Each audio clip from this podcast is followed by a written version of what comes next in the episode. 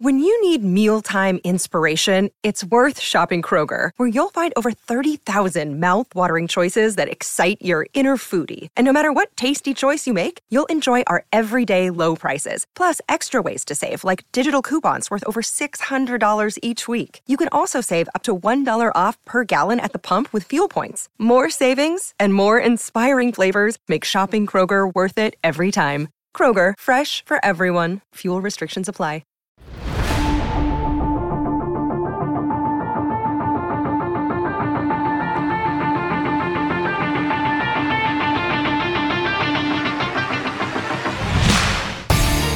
Welcome into the CHGO Blackhawks podcast presented by DraftKings Sportsbook, America's top-rated sportsbook. Download the app and use promo code CHGO when you sign up. Thanks for tuning in. I'm Jay Zawoski. Greg Boyson's got the day off, so it's Mario Tirabassi and me, and we've got a very special guest. Short notice, I hit him up last night after the game, after Hossa night, which is a night we'll all remember. It is Blackhawks play-by-play man, Chris Vosters. Chris, thanks for taking time out, man. I know it's been a busy run for you here, so thanks for jumping on. My pleasure. Good to be with you, but I got to say, I wouldn't have agreed to do this if I'd known Greg Boyson would have had the day off, but ouch. Yeah, well, he insisted on, when he found out you were coming on, he said, screw that. Yeah, I'm out. I'm not doing it. That's why he took the day off. Yeah, exactly. No, he is. It is his lovely girlfriend Stacy's birthday, so he surprised her with a day off today. So, well earned. Greg works hard. We all do. So it's not too hard because our job is very, very fun, as you know, and you relate to, Chris. And again, thanks for being with us. And I just want to talk about last night first and foremost.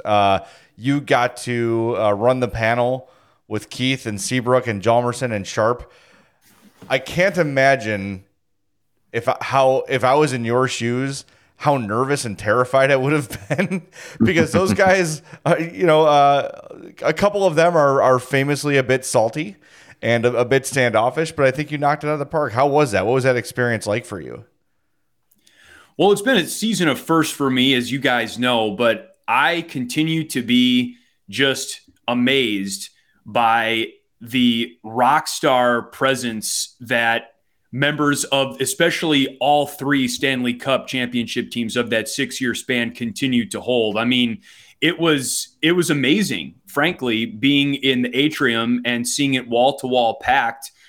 About an hour before the ceremony even began, they had to close off entrance into the atrium because they had reached capacity. And I said this when I introduced the Fab Four on stage. It was like I was introducing the Beatles. I mean, just the reaction was crazy. And it, I don't think though I had time to get nervous because it was just, I was there waiting for when they showed up. And then it was pretty much, things were on such a tight timeline that it was like they showed up and I got the cue to go on stage. And I basically met those guys when I called them up and asked them their first question. I made a point of tracking down, especially Niklas, Brent, and Duncan afterwards to just introduce myself formally. But I think it's good to have Patrick Sharp on my side. I think he did a good job softening those guys up before I talked to them on the panel. Yeah, that certainly doesn't hurt. But they knew it was going to be, all seashells and balloons, and everybody would be really happy to see them. And they were. And I was talking about this last night with Mario. I was so happy to see Brent Seabrook get the pop that he got because, the last few years for him were tough. He had started the natural decline that anybody who plays as hard and as long as Brent Seabrook plays would have. And some of the fans started to sour a little bit, but it's so good to see those guys getting their recognition. And Hossa said it, like, I know I'm going to be back here soon for another one of these, so it was very, very cool. And I think he did a great job. So under difficult circumstances, both, with the people you're speaking to and the atmosphere and the setup, it was just kind of a tough recipe. I think you nailed it. So good job.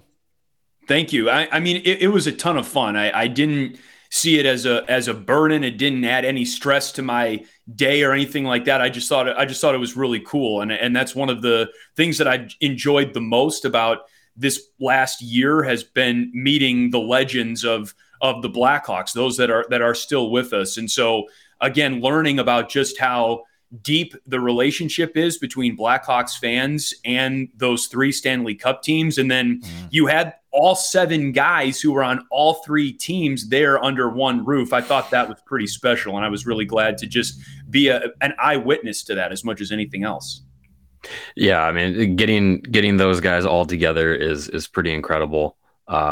Since they've all kind of taken their ways away from the team and away from hockey, it was pretty impressive.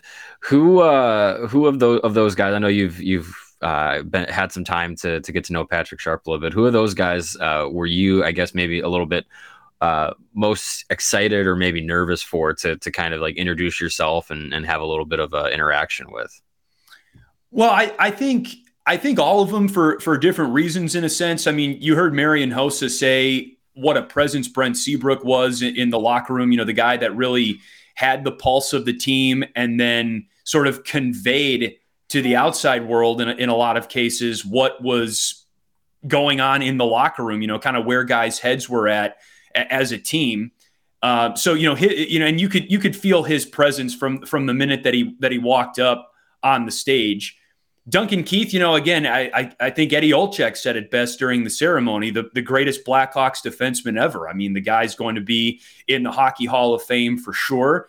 And it was really cool how down-to-earth Duncan Keith was to me. I mean, after the panel ended, we walked off stage eventually. I mean, Duncan Keith and Brent Seabrook almost had to be dragged off stage because they were signing so many autographs.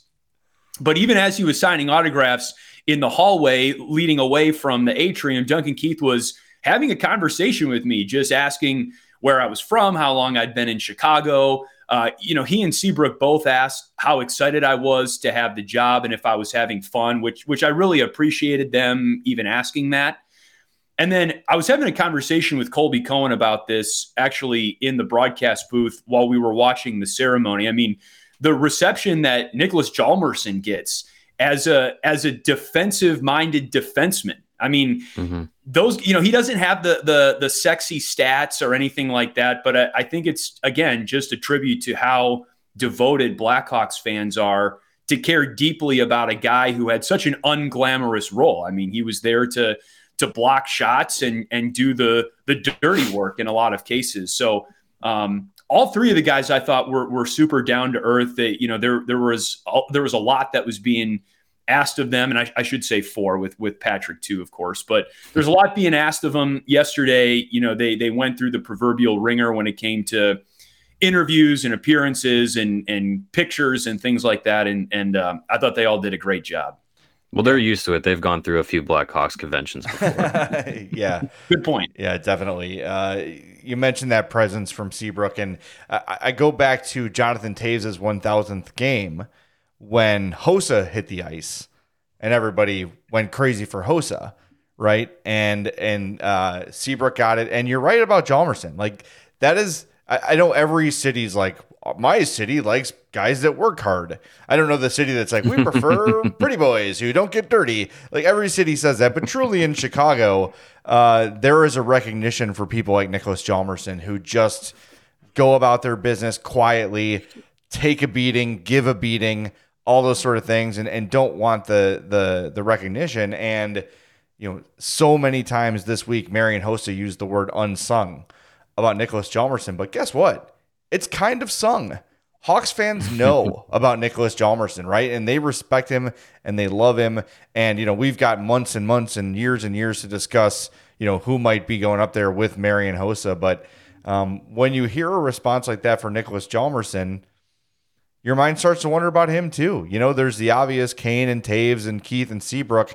And then there's those periphery guys, and he might be one of them. I don't know. I just don't know what the criteria is. I don't know if Danny and Jamie know right now who they're all going to be, but I just love that Hossa is like, I'm going to be back many, many times here in the coming years. It's just a great night. And I wrote about it for my Blackhawks beat, which drops tomorrow at 8:30 a.m. just how special these things are because they're so rare, and I'm glad you got to be a significant part of it. And I kind of want to move on to like the next sort of topic here is, now that you are in the job full time, not quite a quarter way through the season, but almost, how are you feeling? Are you feeling like you're you're finding your place, you're finding your voice?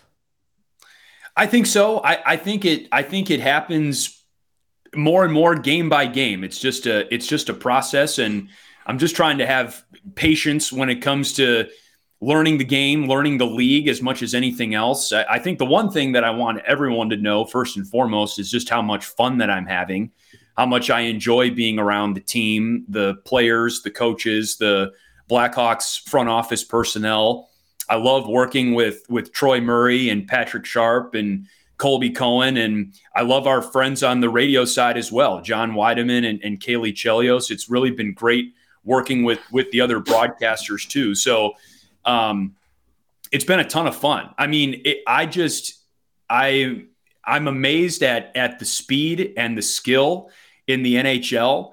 Especially like we were in Boston on Saturday night, and man, just seeing how those guys move the puck around close to the net. I mean, it's a sight to behold. So I think as far as what I'm working on now, it's just catching up with the speed of the game, keeping pace with the speed of the game, and really being on those pinpoint passes that you really see close to the net, those bang, bang plays, just trying to stay on top of that action and learn, the moments when I can open things up a little bit and bring in Troy, Patrick, or Colby, get some of our personalities out on the air a little bit too.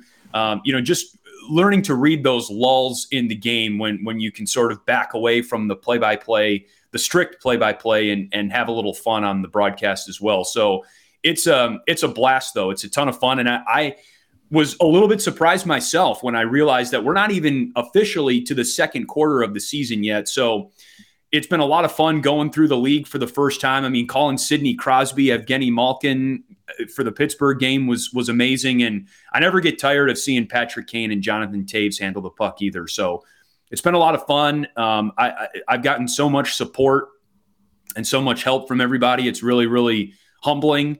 And, I'm just really pumped to keep going through the season.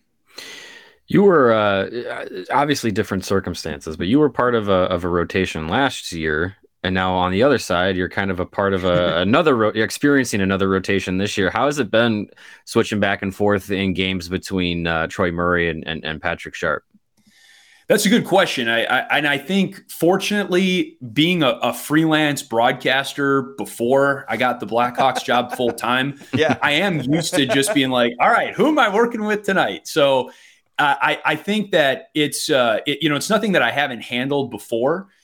Both Troy and Patrick are great guys and Blackhawks legends. And it's really, really cool to just sit and talk with them and hear their stories and hear their perspective on the game. They both are really funny off the air. They both have great senses of humor. They both played in different generations. So their take on the game and the things that they sort of emphasize is a little bit different. Troy Murray has got his note sheet in front of him that he prepares for every game. And, he tracks things like faceoff percentages and he, really has a great understanding of, recent trends, power play trends, penalty kill trends, and things like that. Whereas Patrick Sharp is able to I think he does a great job just breaking down why things happen. I think he's really good on the telestrator and talking through replays and things like that too. So both guys are really, really good. We're all in this together. I think we're all trying to get better as hockey broadcasters. And then when you bring Colby Cohen in with his between the benches perspectives too, that's another wrinkle that makes it different than just working with Troy or just working with Patrick. It's okay. How do we integrate this third voice and not step on each other's toes and stay in our lane? So again, it's really like anything else. The way I think figure it out the best is to just do it through repetition. And fortunately it's an 82 game season and we've got a lot of hockey still to call in front of us. Pat Foley was in the building last night. And I wonder what your relationship is or was like with him as he was sort of, leaving and you were jumping into his spot. Has he been Has he been helpful? Has he been a mentor at all? Or is he just kind of what we all imagine Pat Foley would be like, I'm retired. See ya. I'll be back when I'm back. And, you know, what's that been like? Is there any relationship there at all? He was phenomenal to me, especially during the audition process, if you will. You know, we talked on the phone before my first ever game with the Blackhawks, and he gave me some really meaningful advice. He just said, hey, be yourself. Don't let my ghost, if you will, this is not a verbatim quote, but he said, don't let my presence just kind of hang around in the booth. Like, that's your booth. Call your game. Don't think about me at all. And I mean, I really appreciated him saying that, because it's hard not to think about him because of, again, the relationship that he has with Blackhawks fans and the fact that he was in that seat for 39 years. As last season wore on, I had the chance to grab lunch with him and really pick his brain on how he prepares for games and get some more, I guess, extended or in-depth advice from him on how to approach the position specifically. You know, since the season began, I know I texted him before he did his Chicago Cubs play-by-play appearance over the summer. I have been trying to just give him some space. I know that he's around. He's been around the team a good bit. I know that he was in San Jose at the start of the season for Doug Wilson's ceremony in San Jose. I know he and Doug have a very close relationship. I haven't wanted to bother him though, or anything like that.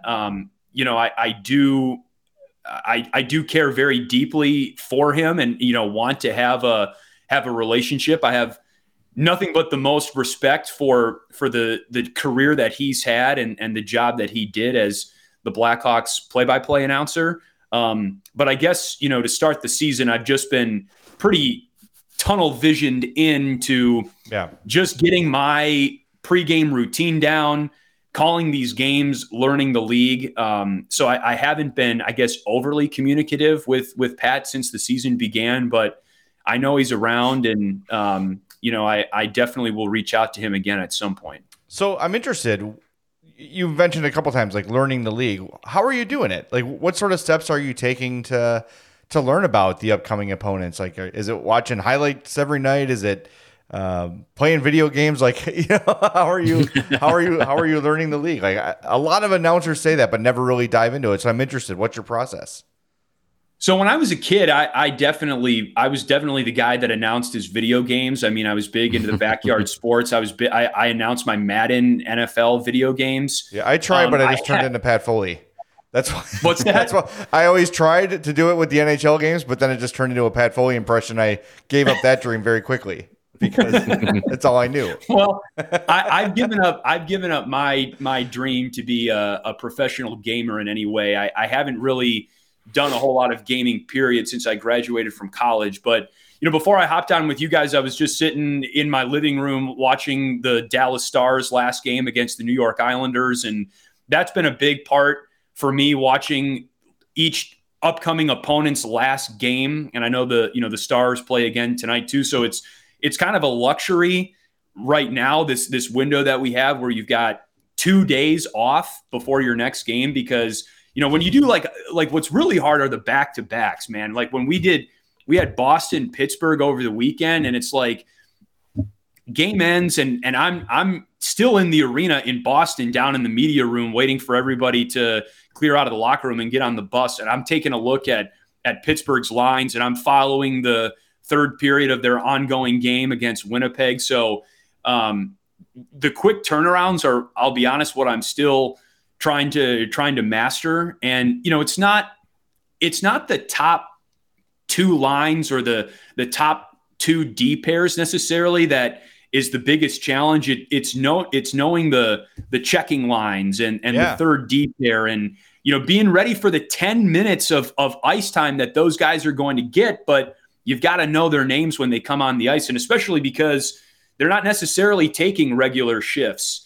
You know, they're not on the ice as much as Kane and Toews or Crosby and Malkin or something like that. So you've got to just always be, even during the game, I'm learning, kind of quizzing yourself. Like, before every face-off, I'm just doing a quick count. Okay, who's on the ice? Yeah, okay, got that down. And while still trying to listen to my producer and my broadcast partner. So I guess as far as the pregame prep goes, I mean, it's really just basic name and number memorization for me.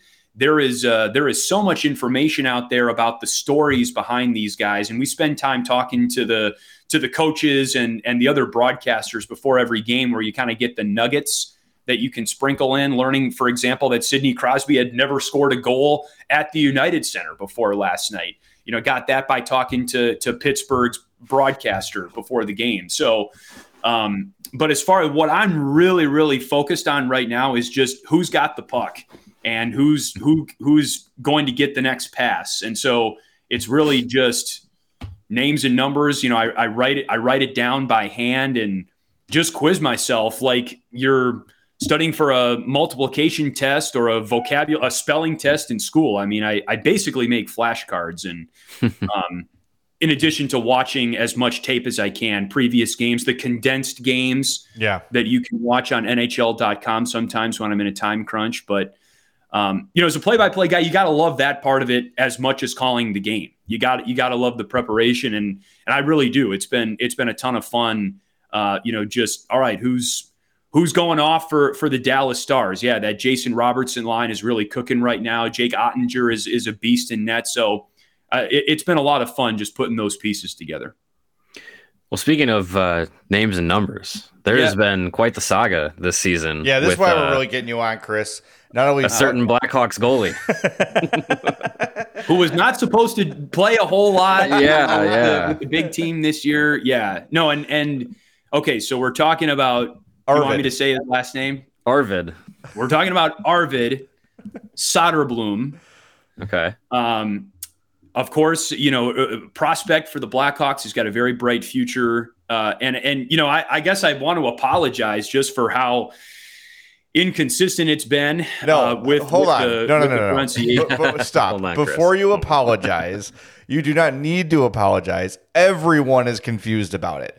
It's not because of you. It's not you. It's just been a funny thing that we were talking to Colby before practice one day, and he's like, I don't know. I even asked him, and he answered, and I still wasn't sure what the answer was.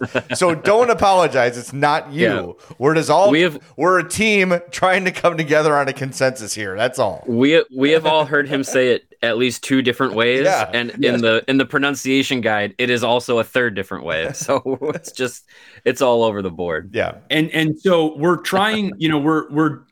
Among the Blackhawks broadcasters, we are drilling this down really as we speak. But Jay, actually, just before we went on, I texted you a video that I took for audio purposes from the Blackhawks locker room. It's me asking Arvid how to say his name. Oh, I just got it. And I do not disturb on. Please verify it at some point if you want. I don't know if you want to listen to it now or after the show, whatever works for you. But to me, it sounds like he is saying Söderblom. So if you look at the first three letters of his name, S-O-D, I think like sod, as in turf or dirt. Mm-hmm. You know, it's as opposed to a Söderblom with a long O. Okay, I just sent it to our producer. Now this is, as a former producer myself, I'd be furious at a host for doing this to me. But Steven, who is producing the show, I'm uploading it in Slack right now. So I don't know if we can turn it around in time or not, but we'll try. But okay. So Söderblom. Yes. Now I think I can funny enough, my Blackhawks producer is giving me a call now. I'll have to call him back. I don't think it's about Arvid's last name, but here's why I think there's been so much confusion. I think it is frankly difficult for English speakers to say his name. He is Swedish, and just the way that Swedish people talk, it makes it difficult for English speakers to approximate a true Swedish accent. And I mean, that works for any foreign language, really. It's the same situation. I think that so many people have asked Arvid about it, that in an effort to make it easier on English speakers and to really Americanize his own name, he has also at times said Söderblom. Okay. But when he says it the way he would say it, as if he were talking to someone in Sweden, it sounds to me like he's saying Söderblom. Okay. Well, what? Look, I am definitely on board with the player from wherever they're from, European country, whatever it is, the pronunciation that they want, that they would say to their friend, their parent, whatever. Like, if that's what it is, I am all for saying it in that way. I don't think that they necessarily need to be like, oh, okay, well, let me take the accent out and say it like an American. Like let's give them their pronunciation. Call them by their name. Least that they can do for flying overseas to play professionally in a country that's not theirs. Yeah, not their home. You know? We were talking to Hossa the other day.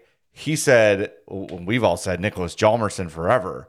But he said Hjalmarsson or something. It was like Hjalmarsson, and I'm sure he is saying it correctly. Yeah, I'm sure he is.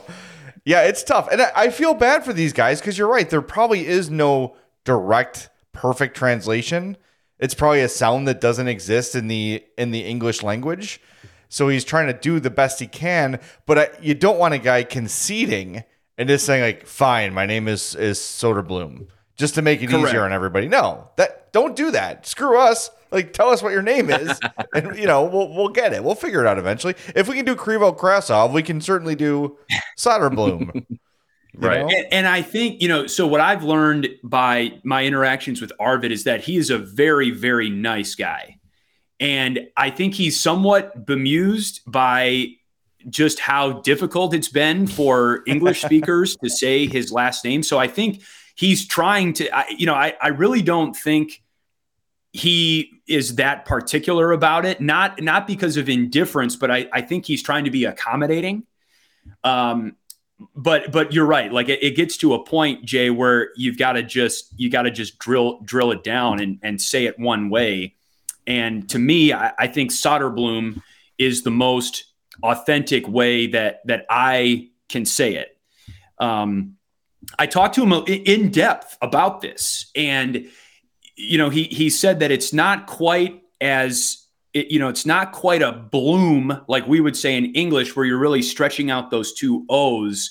If he said if you can kind of like shorten the bloom to more of a quick bloom, almost like you're saying it like 1.5 or something like that. We're getting into the weeds now. That's what Colby said. He's like Colby says, like, well, it's not really bloom; it's more like bloom. I'm like, oh, that's perfectly clear, Colby. Thank you. I think though, if you say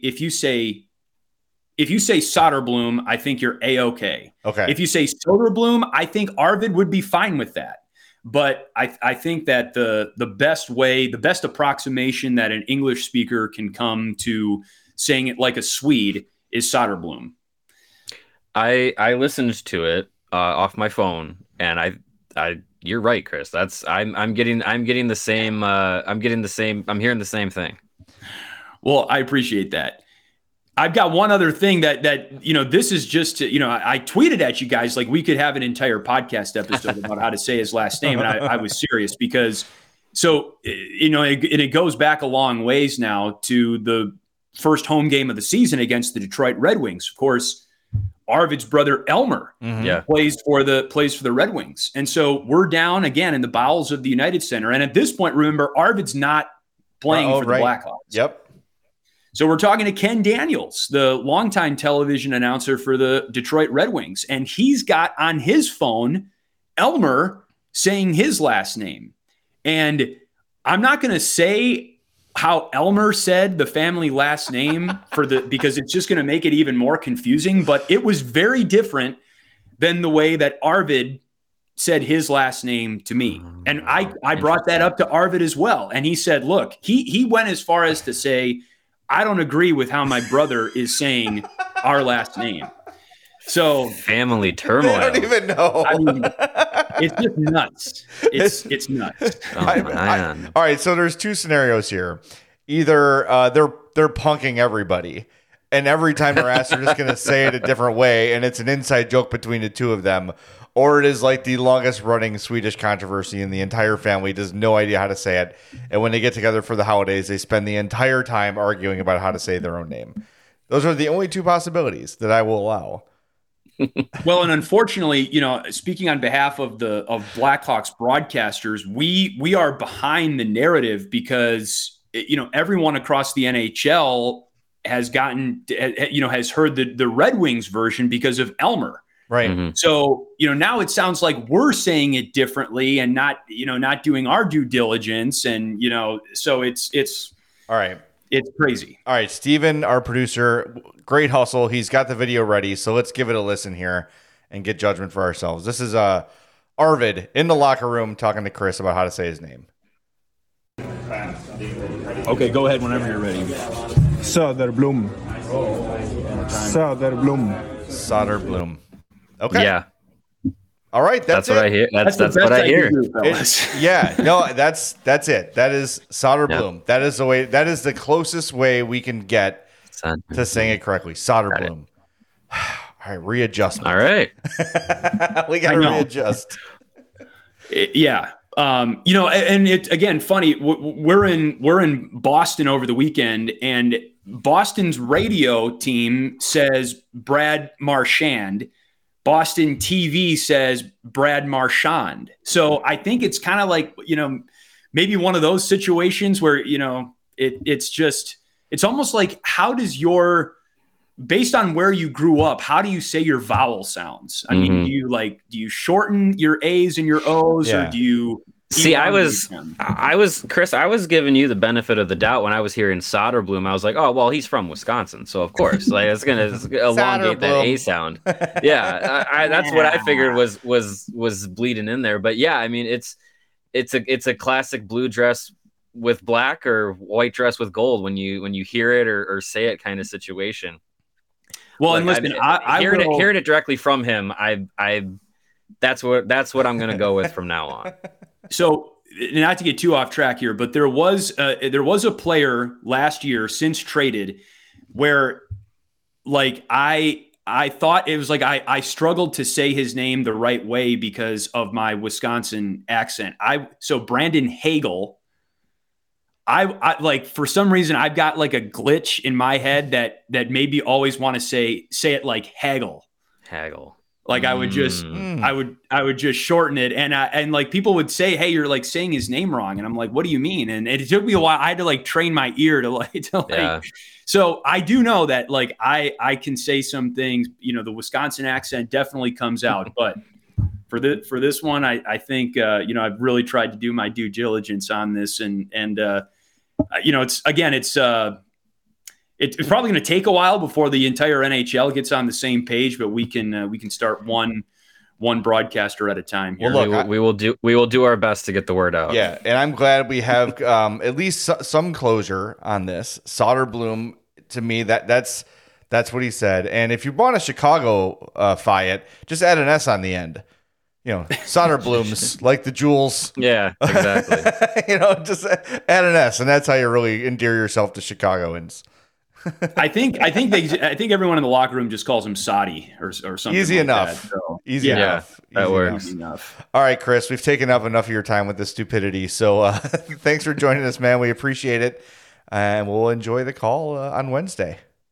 Sounds good, fellas. Happy Thanksgiving. Thanks for letting me clear the air there. And we'll talk soon. Appreciate it. Always a pleasure. Thank you.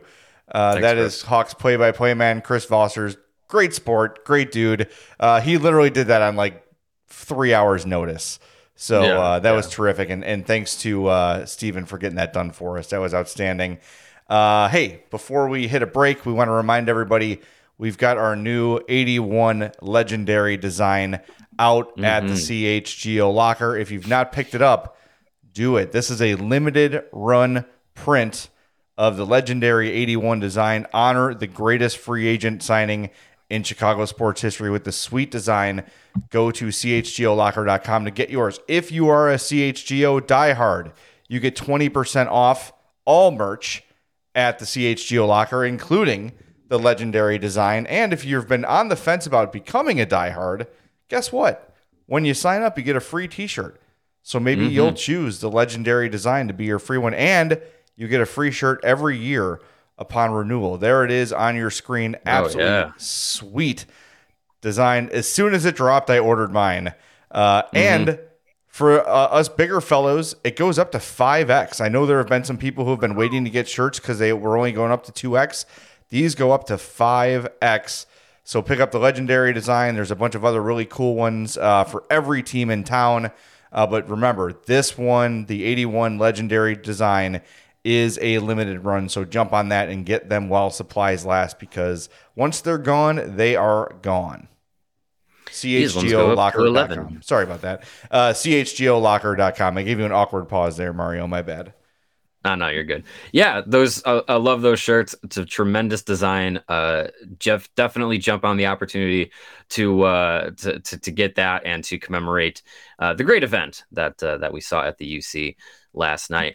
Hey, if you are into great deals, like becoming a diehard and saving on all the awesome merch that the CHGO Locker offers you, you also would like to, I would assume, save money on your energy bill. And ComEd has a great way of trying to do that for you.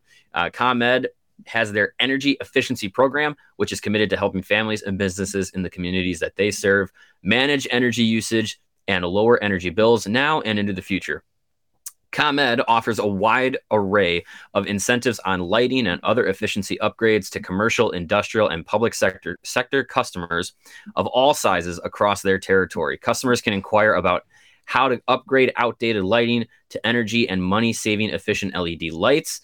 Learn more about network lighting to operate your lights through your mobile device and track your facility's energy usage and more. Incentives have recently increased for indoor, outdoor lighting and networked lighting controls, making those projects even more cost-effective than before. And right now what you can do is go to comed.com/powering biz to start saving money and energy. To start a project, you can call them at 855-433-2700. You can also email them at businessee@comed.com or publicsectoreE@comed.com. And we know a lot of people took in the ceremonies last night because they used the Game Time app to get their tickets. It is the hottest new ticketing site. Smart people. And it makes it easier than ever to score the best deals on tickets to sports, concerts, and shows. Mario, we checked like Wednesday night. Weren't the tickets to go see the Hossa ceremony like $30 or something? It was, something like in the mid-30s. Yeah. No wonder it was sold out. Yep. If you've ever dreamed of sitting in a seat you've never thought you could, like the 50-yard line courtside behind home plate, floor seats at a concert, it is possible with the Game Time app. They have the biggest last-minute price drops, and they can be found on the seats you thought you could never buy. You will not find a better deal this season on Blackhawks tickets. It's created by the fans, for the fans, and they guarantee the lowest price. So if you're on one of those other ticketing sites and you see something less expensive than it is on Game Time, reach out. Game Time will beat the deal. If you love CHGO, then you will love Game Time. The best way to support us is by buying your tickets through the link in the description. Join over 15 million people who have downloaded the Game Time app and score the best seats to all your favorite events. I'm looking ahead here at the Game Time app. The day after Thanksgiving, a little more expensive. Just in general, everyone wants to go to that game. Here. The Black Friday game is always a big seller. But Winnipeg, 19. How about Connor McDavid and the Oilers for $16? What are you doing? How about Alexander Ovechkin on the 13th? $16. Come see some of the legends of hockey who are going to be making their way through the United Center in the next few weeks here at the Game Time app. You saw it right there on your screen. We're not making these things up. Those deals are fantastic, and they only get better as you get closer to game time. So jump in on there. And here's a little something to keep an eye on. As we were talking last night, Mario, about, this could be the last sellout of the season. You might want to secure tickets to that last home game before the trade deadline, because you never know if it's your last chance to see Patrick Kane and or Jonathan Toews in a Blackhawks uniform. So, not a bad idea. So keep an eye on that date, and it's something you might want to keep in your hip pocket. Might be a cheaper ticket now before people realize, oh, hey, that might be something I want to see, something I want to go to. So keep that one in mind. All right, we've got about a half hour of the show left to go. We're going to get to your Mailbag Monday questions. So, Steven, as soon as you've got one, Pop it on the screen and we will answer that question. And Charlie the Bacon Guy, my buddy, our buddy, kicks it off for us today via Twitter. He says, if Hjalmarsson's goal in Game 7 counts versus Detroit, does he get his number retired automatically? Certainly Ring of Honor, but in the rafters is different. That's a good question. And I found myself wondering last night if those seven, you know, the guys that won all three are the ones in consideration to have their numbers retired. Yeah, I mean, I think there's definitely you can make a case for all seven of those guys. At least, well, one for sure is already done. Yeah, three others are locks in Kane, Toews, and Keith. You can make a very good case for Brent Seabrook. You can make a good case for Niklas Hjalmarsson. Patrick Sharp is a stretch, but I think you can. There are people that could definitely see why being retired, having number 10 be retired, could be a possibility. Mm-hmm. Those are the only seven guys that were part of all three modern era cup runs for the Blackhawks. I mean, that's interesting, kind of tipping the scales of Seabrook's legacy and Hjalmarsson's legacy between, you know, if his regulation goal in the final minute counts, they don't call that stupid double minor against Brandon Saad and whoever hit him. I think it was Abdulkader, so one dumb of the Red Wing chuds. But then that's Seabrook's like most iconic goal. Yeah. Off the board like that's interesting. I not to say that you have to take away something from one guy to make another guy's case stronger, but I don't know, that's interesting because I look at it this way, and you know, with Hossa being retired at the same time the Ottawa Senators announced that they're retiring Chris Neal's number 25, which is a game that's going to happen in Ottawa against the Blackhawks in February. Look, Chris Neal, I mean, he was a long time Sen, and he was a long time not great player. But because of what he means to Ottawa, that's why he's getting his number retired. And I said it, you know, kind of tongue in cheek when that announcement came out. I said, oh, okay, well then the Blackhawks can retire all of these numbers. And there was like 38 numbers. If the Blackhawks went the route of who means a lot to the team and who the fan base would appreciate seeing getting that level of honor, you'd have a dozen guys at least having their numbers retired. And yeah, that's what they need, a like, ring of honor. I don't want to say like, oh, it takes away the specialness of it. It doesn't. Having your number retired and being like, you were the guy that wore number 81, the only one, and no one else will do it. You were the guy that wore 19 last, and you were the best to wear it. No one else would do it. Like, that is a big honor for those guys. It doesn't matter if 5 numbers are in the rafters or 25 are in the rafters. That's a big honor. Yeah. I just think at some point there you kind of have to have a criteria for it. Yeah. And winning 3 cups is a big criteria. And we talked about it. Those 7 guys, the pops that they got at the UC, and other guys too, not just those 7. Corey Crawford, anytime he shows up in a Blackhawks capacity, people lose their minds. They love it. Dave Bolland, who doesn't really come around all that often, but when he does, people love Dave Bolland in Chicago. Mm-hmm. They always will. You know, 2 guys that were integral to 2 of the 3 cup runs, but also like in the discussion of like overall greatness, it's like, yeah, like, okay, you can kind of make a case for Crawford. Bolland, it's like he's a cult hero. So it's just like, yeah, the Blackhawks, I think, have to have some standard of where they draw the line. Yeah, I the more we think about it, I think I'm stopping at Seabrook. Toews, Kane, okay. Keith, Seabrook, Hossa, and would you do Seabrook and Chelios together? I think you have to, because I think you could certainly make the argument that Chris Chelios was a better player than Brent Seabrook. He didn't have the accomplishments here, but he was a longtime captain. He's local. He's back with the organization. It makes perfect sense. And then before you can talk about Sharp or Hjalmarsson, you need to revisit a couple guys. You need to revisit Larmer. You need to revisit Roenick. Both of those ships seem to have sailed. Yeah. I don't know. Doug Wilson. Yeah. There's a lot of guys who, you know, they didn't win cups here, but they were hugely, hugely important to this franchise. Look, people my age, dudes my age, Roenick is their guy. Like, he is the reason they're Hawks fans. And I'm pointing a thumb at myself.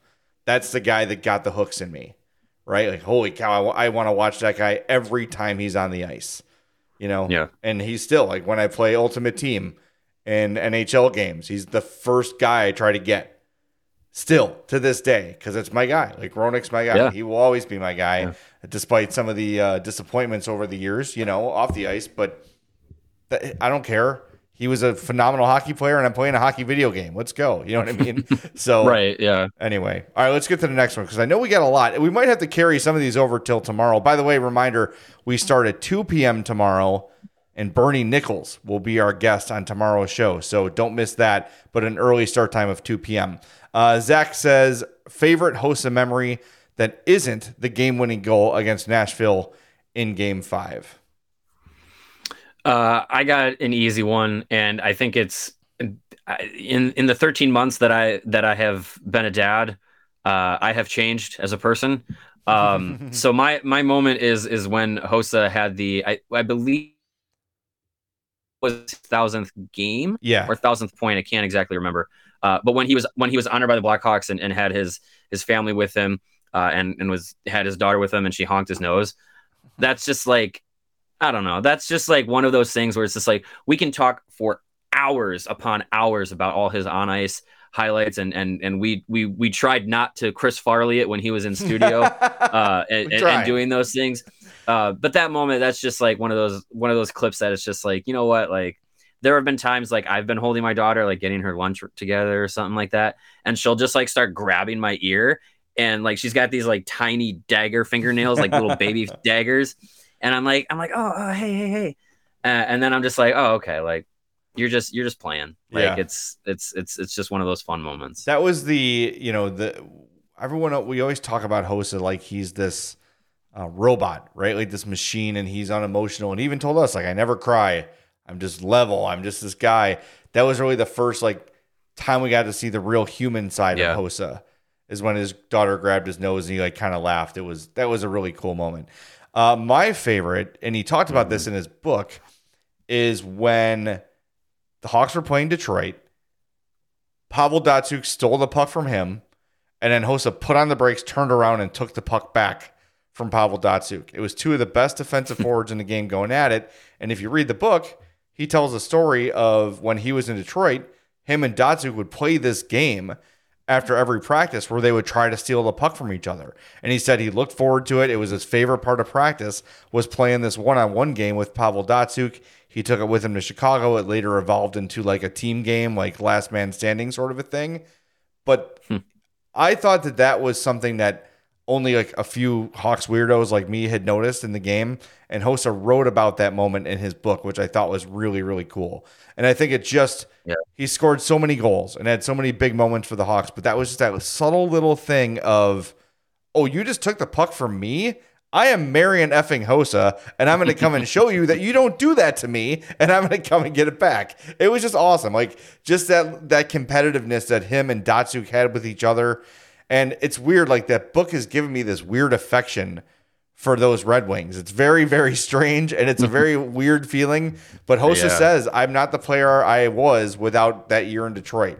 So thank you to the Detroit Red Wings for making Marián Hossa a more complete player. It's unreal, but really, really cool. All right, let's get another one in here. This one's from Kayla. She says, what do you think their plans are for Caleb Jones? Would they move him to Rockford and bring another Rockford player up? This was a big topic on our postgame show last night, and I think we need to caution ourselves from scapegoating Caleb Jones from everything.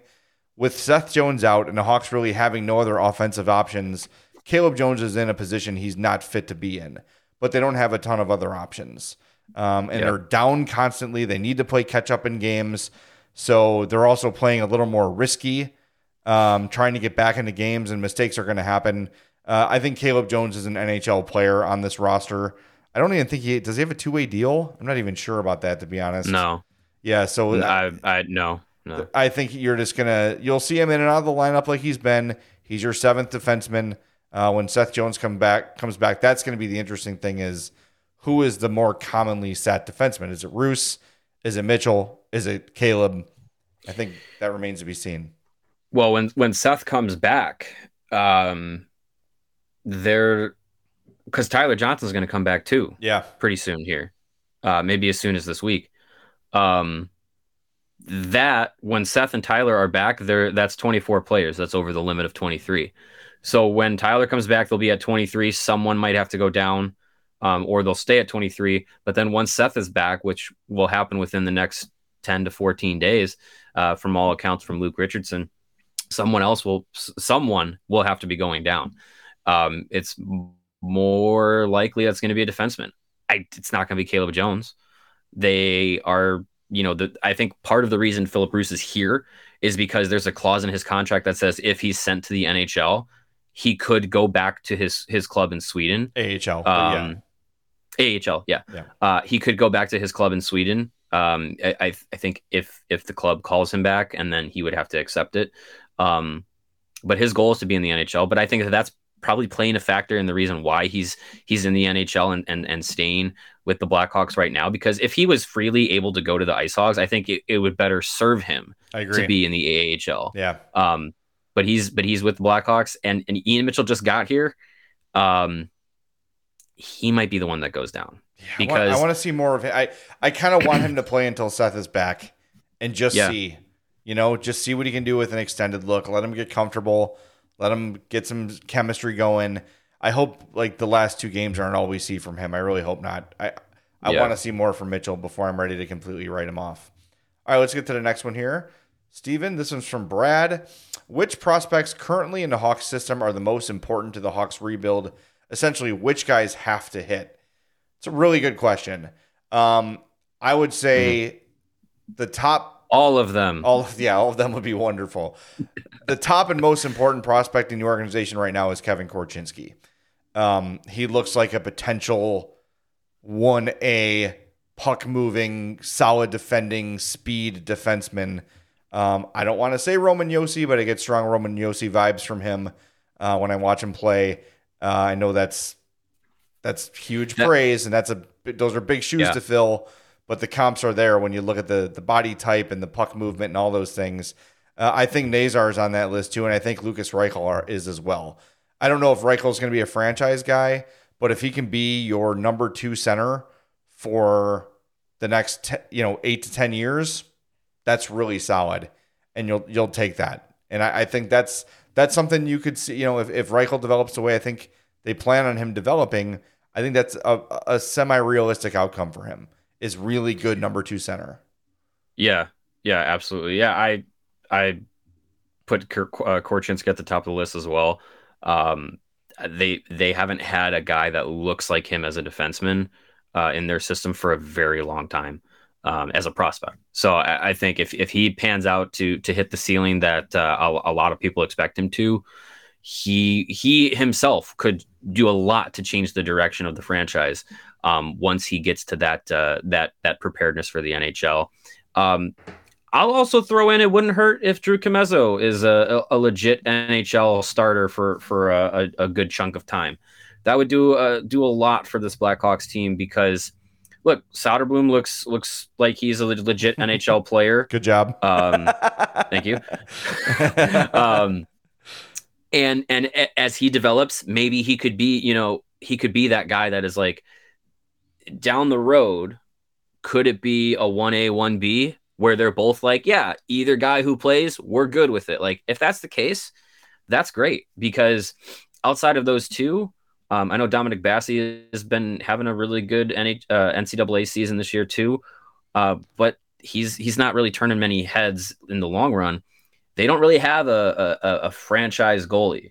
So if Camezzo and Söderblom can be kind of 1A, 1B starters, that would be really beneficial for the team. Agreed. Hockey fans, light the lamp this winter with DraftKings Sportsbook, an official sports betting partner of the NHL. New customers can bet just $5 pregame money line on any NHL team to win their game and get $150 in free bets if they do.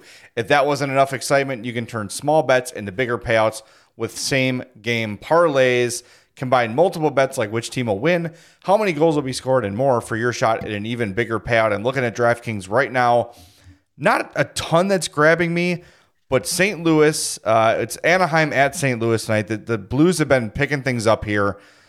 The Blues minus 1.5 is plus 125. I think that they can beat the Ducks by more than a goal. So I will take that. The Blues plus 125 at minus 1.5. That's my wager for the evening. Ride with me, fade me, whatever you want to do. Either way, download the DraftKings Sportsbook app now. Use that promo code CHGO. Bet $5 on any NHL team to win their game and get $150 in free bets if they do. Only at DraftKings Sportsbook with code CHGO. Minimum age and eligibility restrictions apply. See the show notes for more details. And if you're looking to light it up on the DraftKings app, you might need a little shade from that bright phone screen as you're lighting up all those bets. You should get yourself a pair of ShadyRays, some of the best sunglasses out there on the market. ShadyRays never understood why sunglasses had to be so expensive, so they set out to change that. And you don't have to break the bank to get quality sunglasses because our friends at ShadyRays have you covered. They are premium polarized shades featuring some of the best world-class optical clarity, substantial durability, and the greatest styles, catered to everyone and every lifestyle. The best part about ShadyRays is they have the most insane protection program in all of eyewear. If you lose or break your shades on day one, they will send you a brand new pair, no questions asked, no charge. They are going to replace it. Do you drop them in the lake this summer like I did and you need to replace them? ShadyRays will do it for you. Did you drop them off of the 300 level balcony as you were wiping away tears last night at the Marián Hossa event? They will replace them. With that strong of a protection program, they still manage to make quality that you cannot deny. ShadyRays customers seem to agree with that kind of quality as they have over 200,000 five-star reviews.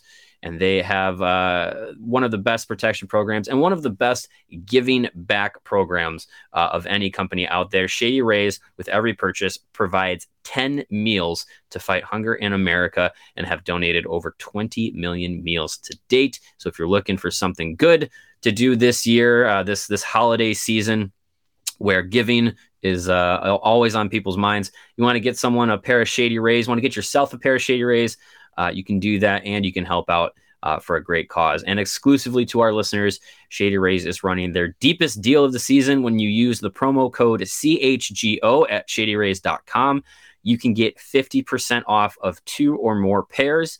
I didn't go to school for math, but I know that is buy one, get one free. That means two pairs of ShadyRays for as low as $54. Again, that's using the promo code CHGO at ShadyRays.com. All right, let's try to get a couple more questions in here before we wrap up.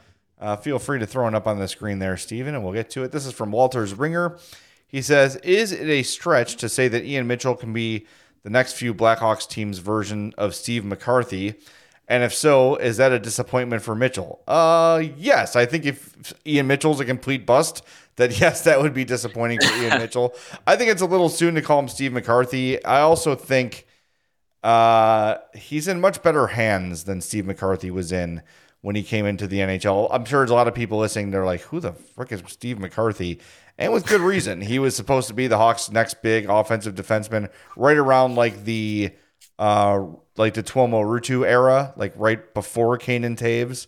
And it just never panned out for him. I think Steve McCarthy would have fared better in this NHL than he did back then. It was a little more clutchy, grabby back when he entered the league. And I don't know. I just think the Hawks were never great at developing back then. So I think Ian Mitchell has probably already surpassed Steve McCarthy, to be honest with you. You would hope that a second round draft pick and someone who is on that cusp of the NHL at this stage in their career can pan out a little bit better than McCarthy did. Yeah, I'm trying to see. So McCarthy actually... Oh, he played a lot more than I thought he did. Once he left Chicago, played 51 games in Vancouver, 16 with Atlanta, 46 in Atlanta, and then 55 in Atlanta. So 302 NHL games, 55 points. So a little bit longer of a career than I thought, but just never really broke through to be the guy everybody thought he was going to be. He was a 23rd overall pick in 1999. So yeah, no, I don't. Yeah.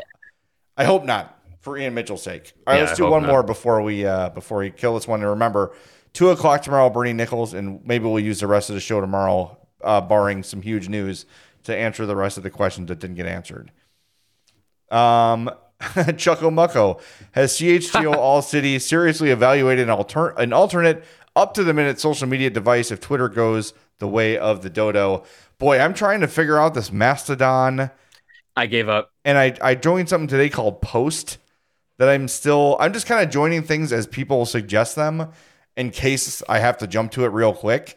So my name's not taken, but Mastodon is confusing as hell. It's so confusing. It is too, I'm trying to be not offensive with what I'm going to say. It is too internet techie for me to understand. Like, I am not like the server message board. Like, that's not how my brain works. That's not my not my bag, baby, as someone from the Reddit. 90s would say. Reddit is too complicated for me. Yeah. If Twitter goes down, I'm just gonna open my bedroom window and just shout my thoughts out the window. That's just as good as what I'm doing now. You're an idiot, Tirabassi. Someone's screaming back at you. Yeah. The Blackhawks have recalled Ian Mitchell. Thank you.